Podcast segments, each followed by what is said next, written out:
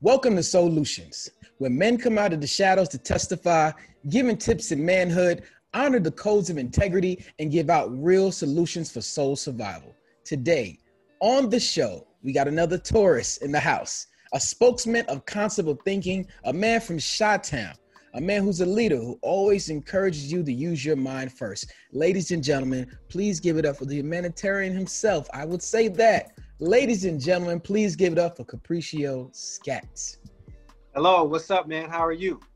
I am well, sir. I'm so happy that you decided to come on today.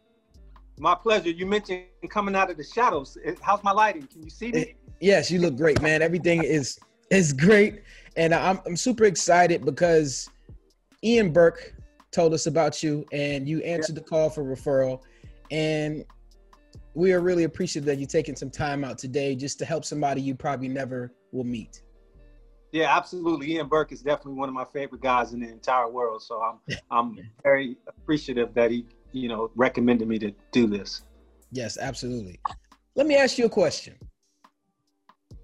What person did you meet or see that gave you the drive towards the man you are today? Who or what defined you? Wow, that's an excellent question. Okay, we starting off like that? All right, all right. Um, man, I would have to say my mother probably. Uh, believe it or not, I didn't grow up with a father, but my mother was really, you know, uh, the dominant force and figure in my life. So I would probably have to say my mother, and of course my grandmother. So I grew up with my grandmother and my mom. Uh, I grew up with my mom in Los Angeles, and then in Chicago with my grandmother. So I would spend the summers with my grandmother in Chicago, and the school years with my mom in Los Angeles. But my eighth grade year, my 10th grade year, I spent with my grandmother in Chicago. So I really grew up, uh, you know, between my grandmother and my mother. But that's probably, or they were probably the most inspirational figures in my life. Talk to me about some of the gems your grandmother and your mother gave you. Do you remember anything they tell, told you that holds up to this day? What gem can you drop? What can oh, knowledge can you pass? Man, I, I remember my grandmother, my grandmother. I'm sorry. No, go ahead. Oh, okay. So no, I remember my grandmother. She would always say the best lesson taught is the one bought. And so I try not to pay for expensive lessons, but I hear that ringing in my head often, just in terms of going through life and you know those lessons that you that you learn. And so my grandmother had a lot of things that she would say, and in particular, she would say, "Don't be like a pig standing underneath the acorn tree, eating all the acorns, and never look up to see where they're falling from." So that was her way to say, "Always give thanks, mm. praise to God." So there's a lot of things my grandmother would say, but those are the first things that come to mind right away. Let's stay right there on the grandmother. To me, today's society, someone came across me and told me they don't think there's any more praying grandmothers because they're too young. How do you mm. feel? How do you feel about that? Well, that's a very interesting thought. I mean, there may be some truth to that. Uh, grandmom is definitely younger than she was, once was, uh, but I still think just in the black community in particular, prayer is still very strong. So I think it still resonates, but it may be not at the level that it did once, you know, with uh, the previous era of grandmothers. But, you know, I wouldn't say that grandmothers don't pray anymore. Maybe not to the level that they once did, though. I, there may be some truth in that. Yeah, they were speaking to the fact how we're at an alarming rate, a little bit more violent than we usually are. And they due to the less of prayers that our grandmothers used to have for us when we had to walk out in society issues. Well, it's interesting when you talk about prayer because I was probably one of the skeptics who would say, you know, what good is prayer? But as I've thought more and more about my life and where I sort of ended up, I am the benefactor of my grandmother's prayers. So every pray, prayer that she you know put up i think i ultimately i benefited as a result. So i think there's definitely power in prayer but you know some people are a little bit skeptical when we start talking about prayer you know because they look within but i think prayer is definitely a very key element to uh, life in general. There's something about prayer. You don't have to pray for yourself but if someone's praying for you it works just the same. Absolutely. And, and my ex-wife did a lot of praying for me too so i have to give her credit there you go. Do you have a vision board I do. I do. Actually, I have it on my phone and uh, I, I, see it pretty much every day. I tried to get it to the place where it was pretty much in my subconscious, where I'm not actually looking at it. But it's interesting, you know. People again, we're talking about things that people just sort of put out there, and we don't know if there's any validity.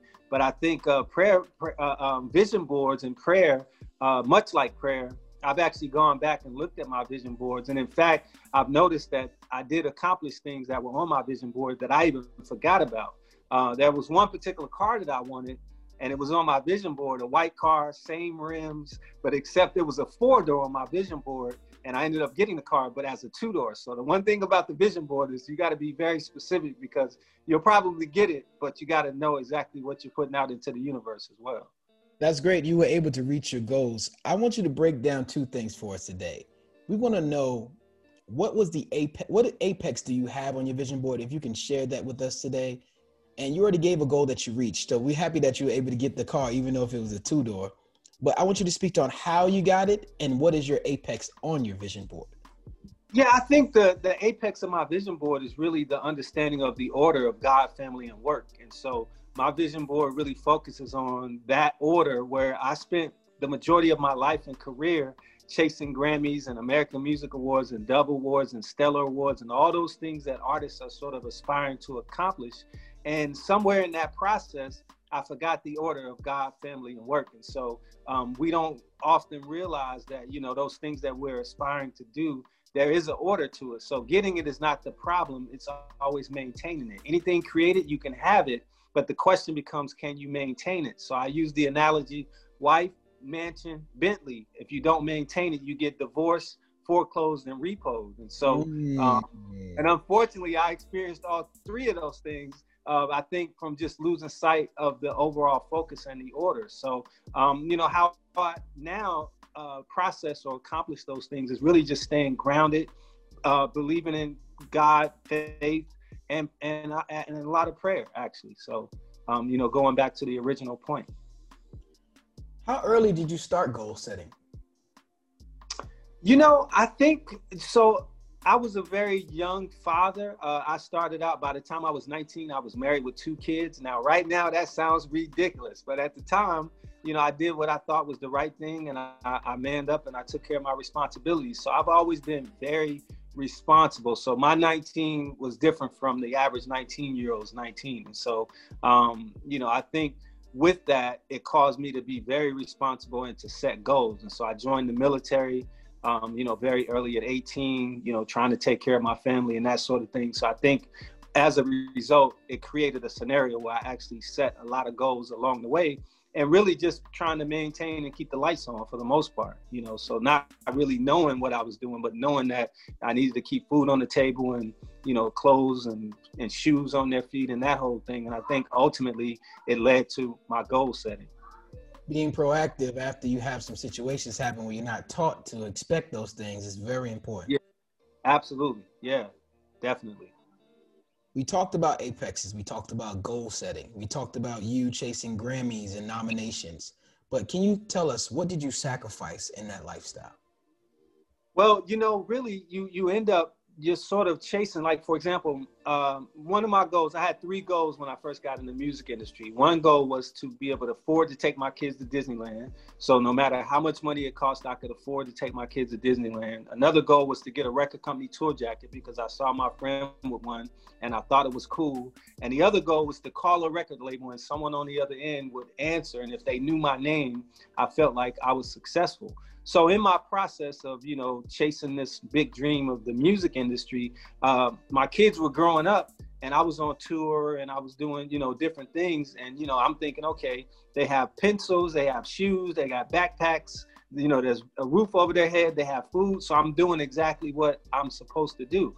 Not realizing that ultimately i'm on this quest to be able to afford to take my kids to disneyland. Well it literally took me 20 years before I could afford to take my kid where it didn't matter if it's you know 20,000, 30,000, let's go to Disneyland. Mm-hmm. Well, 20 years went by. I literally went to do a presentation at the GMWA, the Gospel Music Workshop of America, and uh, this was uh, 2008. I called my son up at the time, I think he was about 22, 23, and I said, yo, yo, let's go to Disneyland. The presentation was at Disney, Disney World. And I said, you know, I'm gonna pay for you to go, let's go. And he said, Dad, I don't want to go. I'm 20. And I was like, wow. Like 20 years went by and I didn't even realize it. Somewhere in my mind, he was still three or four. And I was on this quest to be able to afford to take him to Disneyland. And when I finally got to a place where I could afford it, he he wasn't even interested in. And so I went down and I did my presentation and I got back to my hotel room and I cried like a baby because I made it, but I made it by myself and that was never my goal. And so um, you know, one thing I try to get across to artists now more so than anything, you know, it's one thing to have a number one record on the radio. It's another thing to get a toothache. You can't go to the dentist because you don't have insurance. And so you have to start to think about those things that are, you know, more important than just winning a Dove Award or a Stellar Award or whatever whatever it is, you know, going platinum or winning a Grammy. So um, for me, the biggest lesson has just been that order of God, family, and work. Um, I wrote a book uh, called 10 Steps to Successfully Managing Recording Artists. And in that book, I talk about, you know, 10 different things that I see as those important areas that would help you be a successful manager. But I forgot one important thing, and that was the order of God, family, and work. And so I had to write another book called The 11th Step I Missed because I needed to go back in and fix the 10th step and add an 11th step. So I think for me now, a lot of what I do is really about just maintaining that order. Because again, getting it's not the problem, it's always maintaining it. We are forever changing, making adjustments. And the fact that you notice those adjustments makes you the man you are today. But let's get a little deeper here, if you don't mind. Sure. Here, here we go. Your lowest moment. Not just talking about your lowest moment, but how you got out feeling like you don't know yourself? Mm, that's interesting. Um, I went through a point of, of, depression, and I'll be honest. I think that um, the thing for me, I did not understand it as depression because the word depression was too clinical. So I didn't want to accept that word. I kept saying, "Hey, look, I'm just disappointed." But mm. really, you know, I went through a divorce, you know, after 27 years of marriage, and you know, just a lot of stuff that changed, and so I started to feel like I was an imposter, like I was somehow, you know, not the person that people thought of me as because I felt like I just failed and I, I didn't do what I believed I was supposed to do as it related to my family. But a lot of it was just me, you know, just not really understanding, you know, things that I needed to understand as they applied to the people around me and in my and you know in my immediate circle.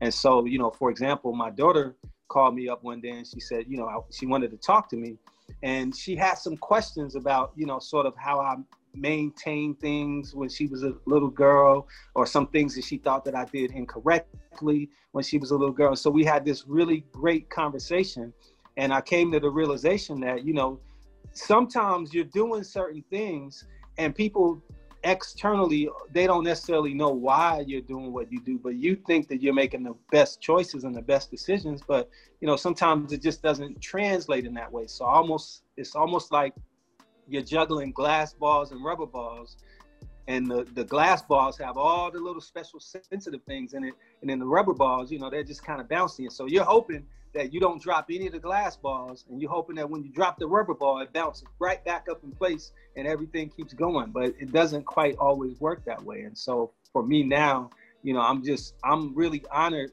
that i've gotten to a place in my life where you know i could have really honest conversations because a lot of times people are not honest with themselves. They're not you know the thing that i've learned at this point in my career and life is number one you got to be truthful with yourself and live your truth whatever that is. And so not everyone is doing that. People are, you know, um, living in this sort of make believe fantasy world, but you got to be honest. And so that's that's a big part of it, I believe. Loving yourself is the best way to get yourself out of quicksand. They say you got to yeah. move slowly left and right, but you got to pay attention to every motion of who you are first before you can save the person next to you. Well, you have to know. So not everyone really knows who they are because they're spending so much time trying to be someone else and they're not really understanding who they really are. So that, you know, when you get to that place, it's a great place to be because at that point you kind of don't really care what other people think and you know, you figured it out and you kind of have things together. So it's it's a great place to be at that point, I believe. How important is it to leave where you're from and rebranding yourself? You know, I, I've read something once that said you should rebrand yourself every seven years or so. And so I think just that evolution, um, you can get a turn out of time, but you can't get time if it's not your turn. And mm-hmm. so you mm-hmm. got to understand that part. And there's always an evolution and always a place of growth. And so for me, you know, I don't necessarily do it on purpose, but as I look back over my career, there has always been a point where I sort of rebranded myself and morphed into something else. And something ultimately, I think for me, it's been about being greater than myself. Um, you know, I teach uh, at SAE Institute, I teach the music business modules. And the one thing that I've learned about teaching is that there's no way to live forever. The only way that you can live forever is by touching the future. And so I spend a lot of time really trying to impart wisdom and knowledge for youth um, or the ones coming behind me because that's the only way you live forever. But I think, you know, ultimately it all sort of works itself out if you keep things in proper perspective. Touching the future. That's very interesting. Talk to me about fatherhood and mentorship because that's definitely a way to touch the future. Yeah, man. I, you know, of all my titles, you know, um, ambassador, uh, knight, um, MBA, PhD, all of these different things, doctor, whatever titles I have, man. The one thing I've come to realize is the greatest title is dad. You know, one of the people ask me, they said, "What's your best accomplishment or your greatest accomplishment?" Uh, last year in uh, uh, September, I had the amazing honor to officiate my daughter's wedding, and I don't know if I can ever top that because that was just, you know, an, an amazing thing. And she would not take no for an answer. I told her, you know, I don't want to mess your wedding up. I've never done this before. You know, I, I, don't, I don't want to do it. She was like, no, no one else can do it better than my dad. You're going to officiate my wedding. And so I am so very thankful that she gave me the honor to do that. And, um, you know, being dad, man, that's, that's the greatest title. So I, I was talking to my son once and he said, you know, he said, dad, I'm thinking about managing artists. You know, um, you know, can you give me some advice on artist management? And I said, listen, I don't want to put you off, but you know, at the time when I was at the height of my management career, I wrote a book. So this is going to give you the sensibility of what I think as far as management is concerned, because I put it all in there at that point. And he looked at me and he said, "You wrote a book?"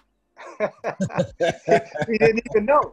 He's like, to him, I'm just dad. One day, my daughter comes in the house. He says, "Dad, you're on Wikipedia," and I'm like, okay, you know, but for them, they're like, listen, this is my dad. This, that, you know, in fact, just yesterday, my middle daughter called me up and said, I have to tell you this. And I said, what, what, what? She said, I went to an interview.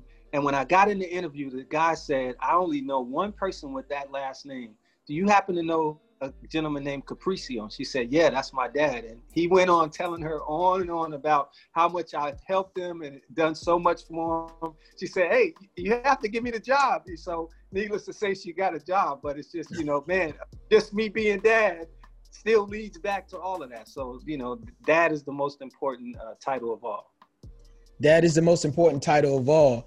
And when we speak to the fatherhood trend of what it is in terms sociably of what, who, what kind of fathers we are it's not really matching up. There are a lot of good fathers out there. Maybe not in the last generation when we had a lot of issues with staying home as parenting but there are now a lot of good fathers out there trying to change the tide and trying to change the, the stigma.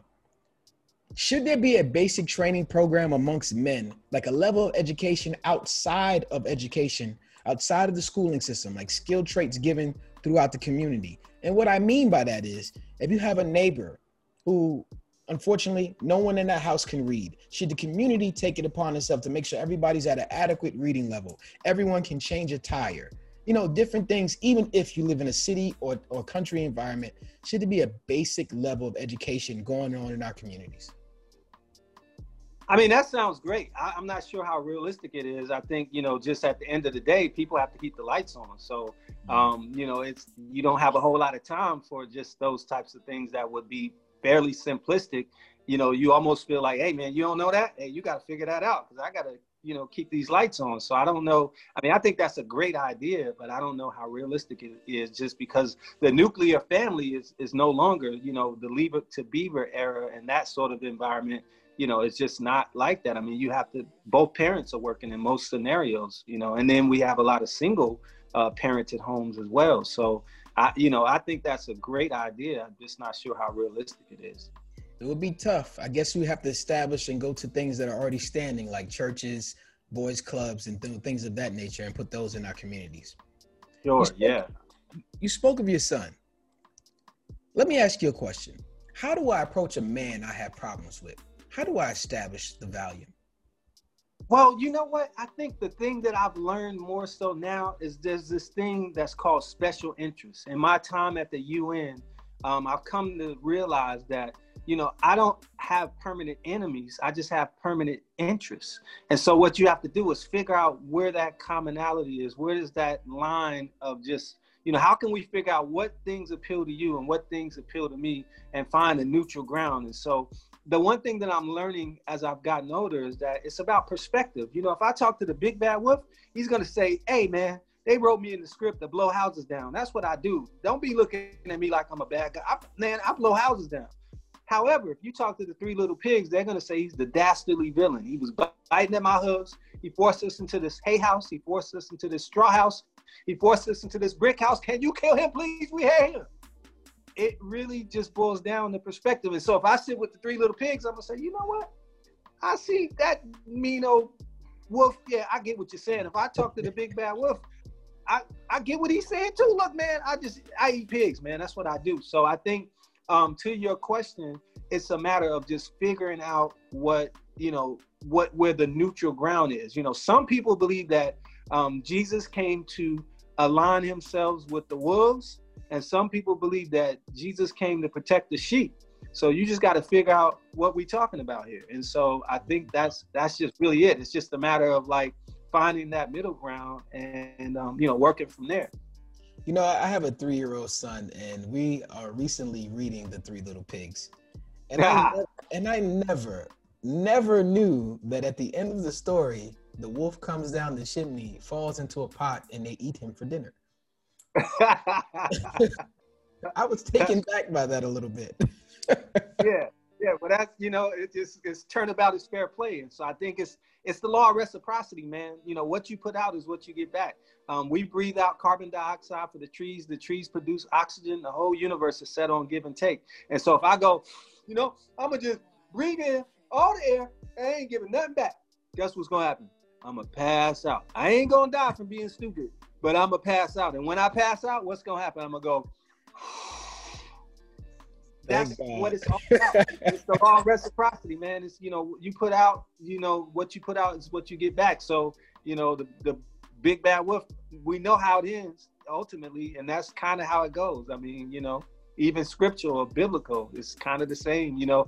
You can study with various religions no matter which religion you study with. They may disagree on if there's a heaven if there's a hell if jesus is the son of god if there's a holy trinity. Oh they're gonna fight and brawl about that stuff. But the one thing they're gonna agree on fundamentally is what you put out is what you get back. Now they're gonna fight on all the other stuff but they will all agree in the law of reciprocity. Do unto others as you would have them do unto you. And i think that's really the golden rule for the most part Absolutely. We talk about leaving a legacy, but we mostly ignore major steps. Do you have a will? I do. Absolutely. But and partially I'm probably a little bit different in that regard because I spent, you know, so much time in the military and that's something that the military really presses you on. So I may not have had a will otherwise, you know, if it weren't for the the military, they they definitely, you know, because of the sensitive nature of the job and how it could turn in an instance, you know, you you definitely have to have to have a, a living will in place. So that's probably more so why I do, but I'm glad I do. Well, the amount of people that I interviewed do not most men out of maybe 15 black men so far it's only been 13 it's been 13 that did not have a will. And oh, one, yeah. of them, one of them expressed a will as a will being a, a fun activity. Should people should not look at it as a death sentence. It should be a fun activity that you can leave your family to make sure they work for certain things that you leave them. If you make it to college i will give you this. If you graduate with your mba you get this out of what i'm leaving you. And maybe that will ignite people to in your family or whoever you leave it to to better themselves and that last hoorah that you can give them to go forward. Yeah man i'm disheartened to find you know people die and they have to have gofundme pages and bake sales. I mean you know you're talking about people are drinking a cup of starbucks coffee five dollars a day and you know you can have fifteen dollars a month you can have some sort of insurance. Like to me that's you know and not to you know speak badly of, of, folks but unfortunately people are just not thinking you know about things like that which you know is really important so um, you know for me you know and i look at my, my father and not to talk negative about my dad but unfortunately my dad didn't really leave me anything. In fact, he left a bill. My sisters and I ended up splitting a bill. You know, and it, it's just unfortunate, but you know, and I think it's probably more specific to the black community. You know, we're just not, we haven't been taught in that way. At least not most of us. You know, yeah. Uh, obviously that doesn't apply to everyone, but I think you know it's just important that we start. And you got to have you have to start having those conversations because people act as if you're not going to die. I mean,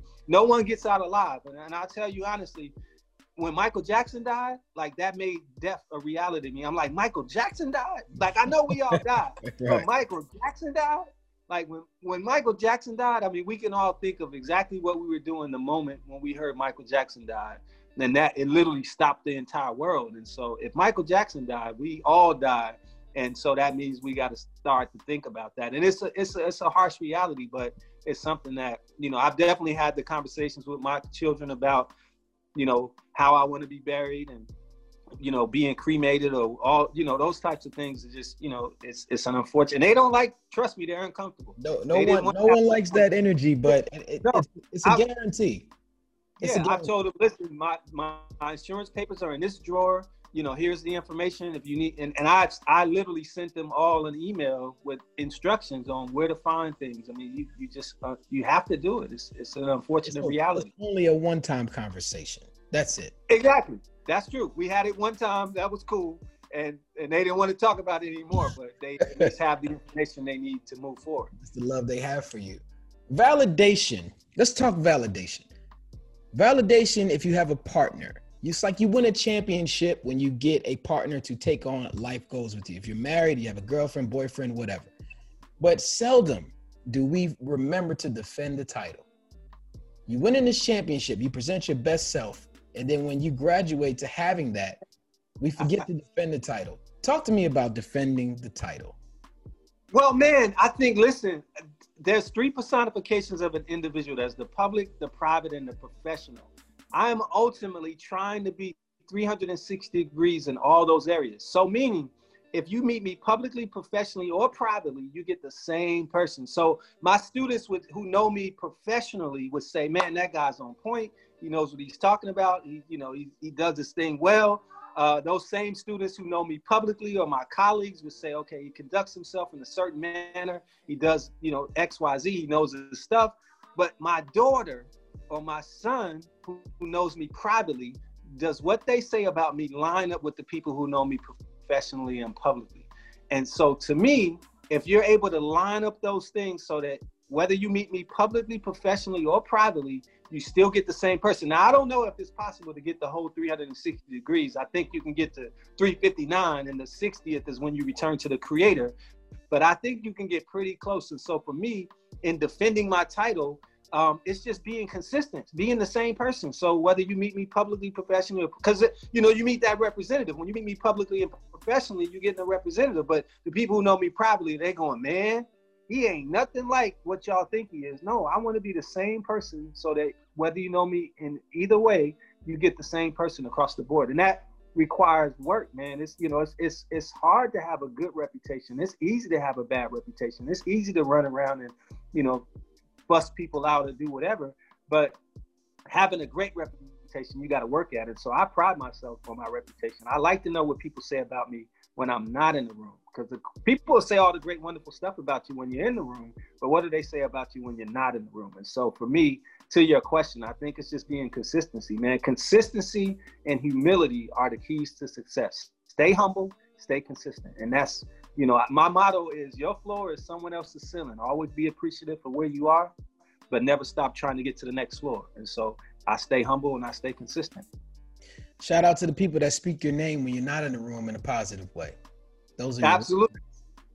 yeah, because they'll talk about you quickly if you're not in the room. But, you know, I, I, I generally hear that people say good things about me, and you know, not everyone. Of course, they talked about Jesus, so people are going to criticize you. So it's not that you won't face any criticism or adversity, but I think you know, if you work on your presentation and work on your, you know, how people how people see you, I think that's important. At least it is for me. It matters. It matters to me.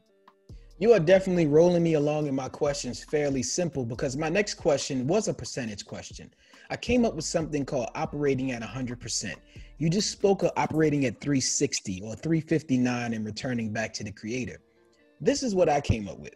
It's a daily affirmation to operate at 100%, then judging yourself within a seven day, 14, 14 day, or 30 day period, whether how you feel. For me, it would be I judge myself in purpose, health, confidence, money, and knowledge. And I split those five topics in between 100%, saying that each one will represent 20%, right? And add up to 100 on a, on a, on a basic level. Because when you dig, when you start to dig deeper, you want to curve some of the percentages to your weakest points to make sure you focus on what you need to be better at. But let's say I gave you purpose, health, confidence, money, and knowledge. And a percentage going up to 100 within your last 24 hours, do you think you operated 20% in purpose, 20% in health, 20% in confidence, 20% in money, and 20% in knowledge? And retaining knowledge, I mean retaining new knowledge. Purpose mean doing in your purpose, whatever it is you do that you are living in your purpose, your health, eating well, exercising, exercising your mind, taking some mental space, confidence that you did it all with confidence because you're living in your purpose. And money could be you paid a bill or you made a little money. Well, I think to your question, if I may skew a little bit outside of it, I think um, the first thing is that I don't focus on the things that I'm not good at. Some some people try to become better at things that that. Listen, I just find people that are good at those things and I find a way to merge myself with those people that are better at it than I am. So I don't think that you necessarily have to try to be the best at everything. You just figure out what you're good at and the things that you're not good at, find people that work with you in, in, in that area. Um, to your, your question, I sort of have it as I look at it like a car, right? And there's four, five wheels. There's the four wheels that are on the road and there's the wheel that's in your hand, right? Um, so one wheel is faith, um, one will is family, one will is work, one will is knowledge and skill set, and the will that you're holding is is health. Um, and what I find is that people may be, you know, strong in faith or they may be strong in skill set, but they're not focused on, you know, the health, their cardiovascular activity. Or they may be doing a lot of cardiovascular activity, but they're not doing anything to build their knowledge or their skill set, or they're not dealing with their family or doing so in order for me to maintain the balance of my car, you know, you could certainly drive a car on a flat, but it's not going to go very far. The ride is going to be real messed up trying to drive on a flat. And so I've tried to focus on keeping those wheels all evenly balanced and you know in order. And so that's not always an easy thing to do. But I think there's people who have tapped in, people that we aspire to, to be like, um, you know, the, the the the Will Smiths and the, the you know whoever of the world we look at those people and we sort of aspire to be like them, but they tapped in at a certain level and a frequency and they sort of resonate there. And so, what I've been trying to learn to do, and my challenge has been, I've tapped in at a very high frequency, but I don't always stay there because of things that are around, people that are around me, things that are happening. It's sort of the adage, you know, if you hang around six broke people, you're going to be number seven. So, I try to surround myself with the right kinds of people so that when I tap into that frequency, I can stay there. So that's really my challenge now is learning how to stay at that frequency, like always be there. And it's you know it's an ongoing thing, and it, it's not easy, but but I think uh, again it's definitely possible. But again, it's it's all about how you think, you know, and um, you know, as, as a man thinketh, so is he, right? right. So it's all about how you. What you put into the universe, exactly what you get back. Yeah, and, and it's also about um, commitment. So we people talk about, you know, I had a student once that said to me, you know, I'm passionate. I'm passionate. I say, hey, listen, man, passion is not enough. You got to be commission committed. He said, no, if I'm passionate, I'm committed. I say, hey, man, passion and commitment are different. He said, no, if I'm passionate, I'm committed. And we went round and about about 40 like minutes in class of me trying to get across to this kid how there's a difference between passion and commitment. And I, quite frankly, I couldn't get across to him how there was a difference. And so I went home that night and I was sitting on my couch. I was a little perplexed because I figured, man, I kind of fell short of relaying this point to this student. And I was thinking, man, how do I get across to this student? And a thought came to me, and the thought was if passion were a substitute for commitment, there would not be so many fatherless children. And I said, whoa, passion. One night of passion versus a lifetime of commitment.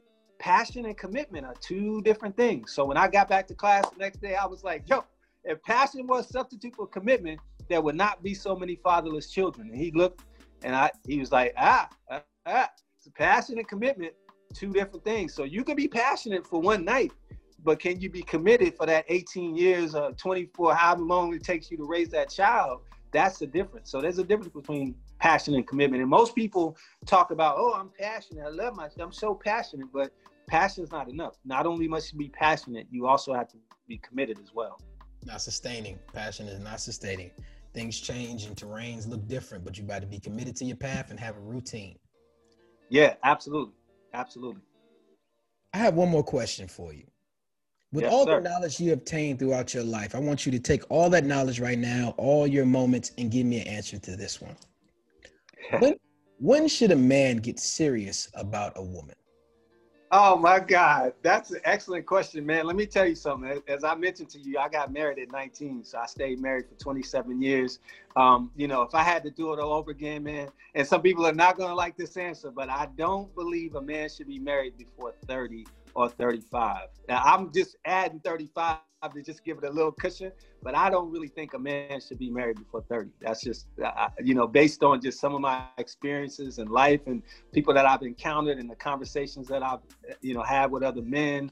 Um, you know, I, I just don't know that we as men figured out women are far more advanced and just intuitive in certain areas uh, as it relates to relationships. Um, and in, in, typically, you know, most women are, from what I understand, about seven years of, ahead of men in terms of that development portion as well. So I just, you know, I think it's about 30, man. I, you know, and I, I really think 35, but I, you know, I, will give it the 30 to skew it a little bit, you know, uh, less. But I think let's uh, let's dive in. Let's dive into that for a few moments. Let's say 35. Let's go there to 35. You said women develop faster, which is about seven years. So we're actually leaning towards that a man should marry a woman who's seven years young, his his young younger than him, because she might be ready for the same things he's ready. And we're saying 35 is enough time for a man to accumulate a foundation which he can bring something yeah. to the table rather than trying to be someone's potential. Right. Right. Talk to me real quick. Talk to me about potential how important it is for women to not date potential. Well, I think you know we talk about that, and I think women women tend to do that all the time. Um, you know, it's it's based on how we see things, right? Men, we love with our eyes, and women love with their hearts. That's why men lie and women wear makeup, right? So it's a different approach in how we actually look at things as it relates to to love. Um, but I think you know there's a lot of women that are dating potential, but unfortunately, some of those things, you know, I, like for example, my wife early, you know, we were married. She's 20, I'm 19. That's a little bit different. We're sort of growing together.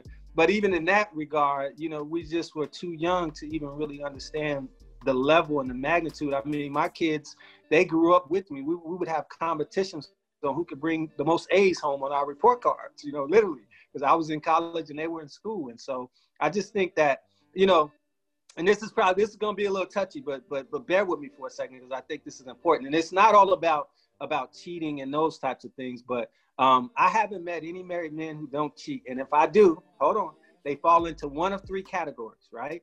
Either they have the fear of God, something that keeps them spiritually grounded. Number two, they're on the second wife because they messed up the first time.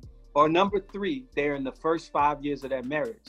And so I don't know what that's all about, but I think there's a lot in there in terms of the growth of a man and just his level of understanding as it relates to maintaining that household. Now, some people are not going to like that and, you know, beat me up now, but I just, that's been my experience. If I meet a man who's married, they fall into that, who does not cheat, they fall into one of three categories.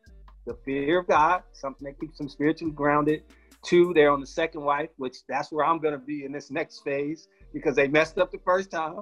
Or three, they're in the first five years of their marriage. So I think, you know, a lot of that, man, is just, it's, it's just the growth thing. And I, I don't think we're even ready for most men. You know, if we talk about our brain is not even fully developed until we're 25, if that's true, then I just don't even think most men have a clue before 30, 35. Let, let, let me let me go deeper with that we talked about. I got you. I got. No, no, I, I, I like, I like, no, I like where this is going because I have so many thoughts about what you're saying, and I, I agree with you on many of those thoughts.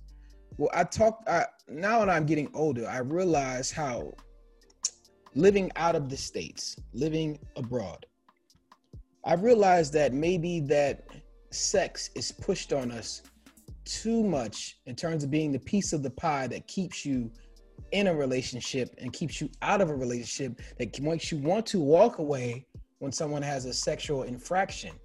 How hmm. important mm. is sex really when you developed a relationship with someone?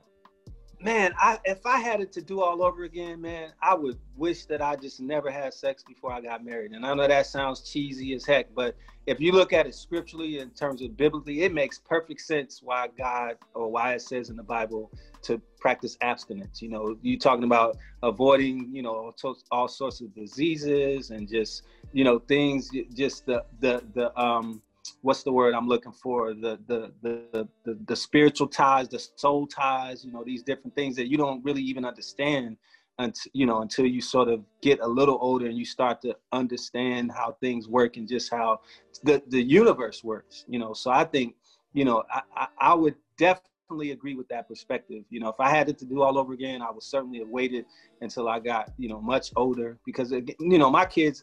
It's things like imparting wisdom, and you know just knowledge and things that I did not even know because I was just a kid myself in essence. So I think you know, I mean, although we know sex is great in terms of it feels great, but you know, it's it's not. It's about way more passion. than that, and you're you're connecting. yeah, passion, right? You're connecting yourself to someone for for a lifetime. You know, in a lot of cases, especially when children are involved, you know, it's you know, it's it's it's a lot to it, man. And I, I wish, you know, but a lot of that comes from, you know, just the absent fathers and or, or just people that are not giving you the proper guidance. And I think ultimately, you know, if I had to do all over again, that's something that I wish that I had in terms of insight. Thank you, sir. You are now part of the Silhouette Boys Club. It is people like you who move in the shadows to help people like me shine. We want to thank you for coming on the show today. Please give us a shout out to any information you would like to give out today, especially about your first book and your second book. Yeah, so I can be reached on all platforms. I'm at Capriccio, spelled C A P P R I C C I E O. Now, baby, tell me what you want to do with me. got me. Nah. Um, I'm Cappricio on all platforms Facebook, Twitter, Instagram. I'm very accessible. Um, certainly reach out. I, I, love to hear from you. I, I do respond, so I appreciate your time. And thank you for this opportunity. And hopefully, you know, we can reach some folks and, and, and hopefully some things that I said made sense everything you made said made sense to me. Uh, we think on a, the same wavelength with many things, especially how you feel about the 35 year old and just going through life and understanding. Yeah, I, I, I 100% understand that. That's why when I see some men marry younger, I understand it. To, yeah. Totality. Before so you yeah, go, I'm in wife mode now, man. So I'm in wife mode now. So I'm I'm looking at it from a whole different perspective now. So you know, the man. See, one thing that we don't often hear, we hear the scripture that says, "The man who finds a woman finds a good thing," but we never hear the other part of it, and it says, "And with favor with the Lord." And so, um, you know, not only do you find a good thing, but you also ascertain favor. So you make me want to ask you one more question before you go. before you go, how do you feel about the phrase or the term? Happy wife, happy life. Yeah, man, the smart man, that's very true. Absolutely. Yeah. So listen, it's really about exalting the woman and and really putting her in because listen, if you take care of her, she's going to execute and respond and reciprocate and life is just much better. I mean, the one thing I know is, you know, we talk about they say, you know, behind a good man is a good woman or whatever, but really if you're standing back to back, she's looking in that direction and you're looking forward. She is in another place that you can't see. So she's at your back but she's face forward. So um, i think that you know having that woman to to because they can see things and, and and their intuition is far greater than ours. So the way that they move and they see things is much different. You know i, I don't know that barack doesn't become barack without having a great michelle for sure. It just doesn't happen. For sure before you go, we like to get a referral, someone you could think about that can come on the show and give some intuition and give some gems for us. Do you have a name you can give a referral to, Mr. Scats? You know what? I think uh, I'm thinking of my, my, my good friend Jawar. Uh, I, I, would like to refer him. I think he would be great for this type of conversation. Great. Well, Jawar, I hope you are listening. We will be in your DMs, seeing we can set that up for us today. Absolutely. So thank you, Mr. Scats. We appreciate you today. We thank you for coming on. You will see us out there giving out information and gems through you. Thank you, sir. I appreciate your time. And thank you for all the viewers and listeners. No problem.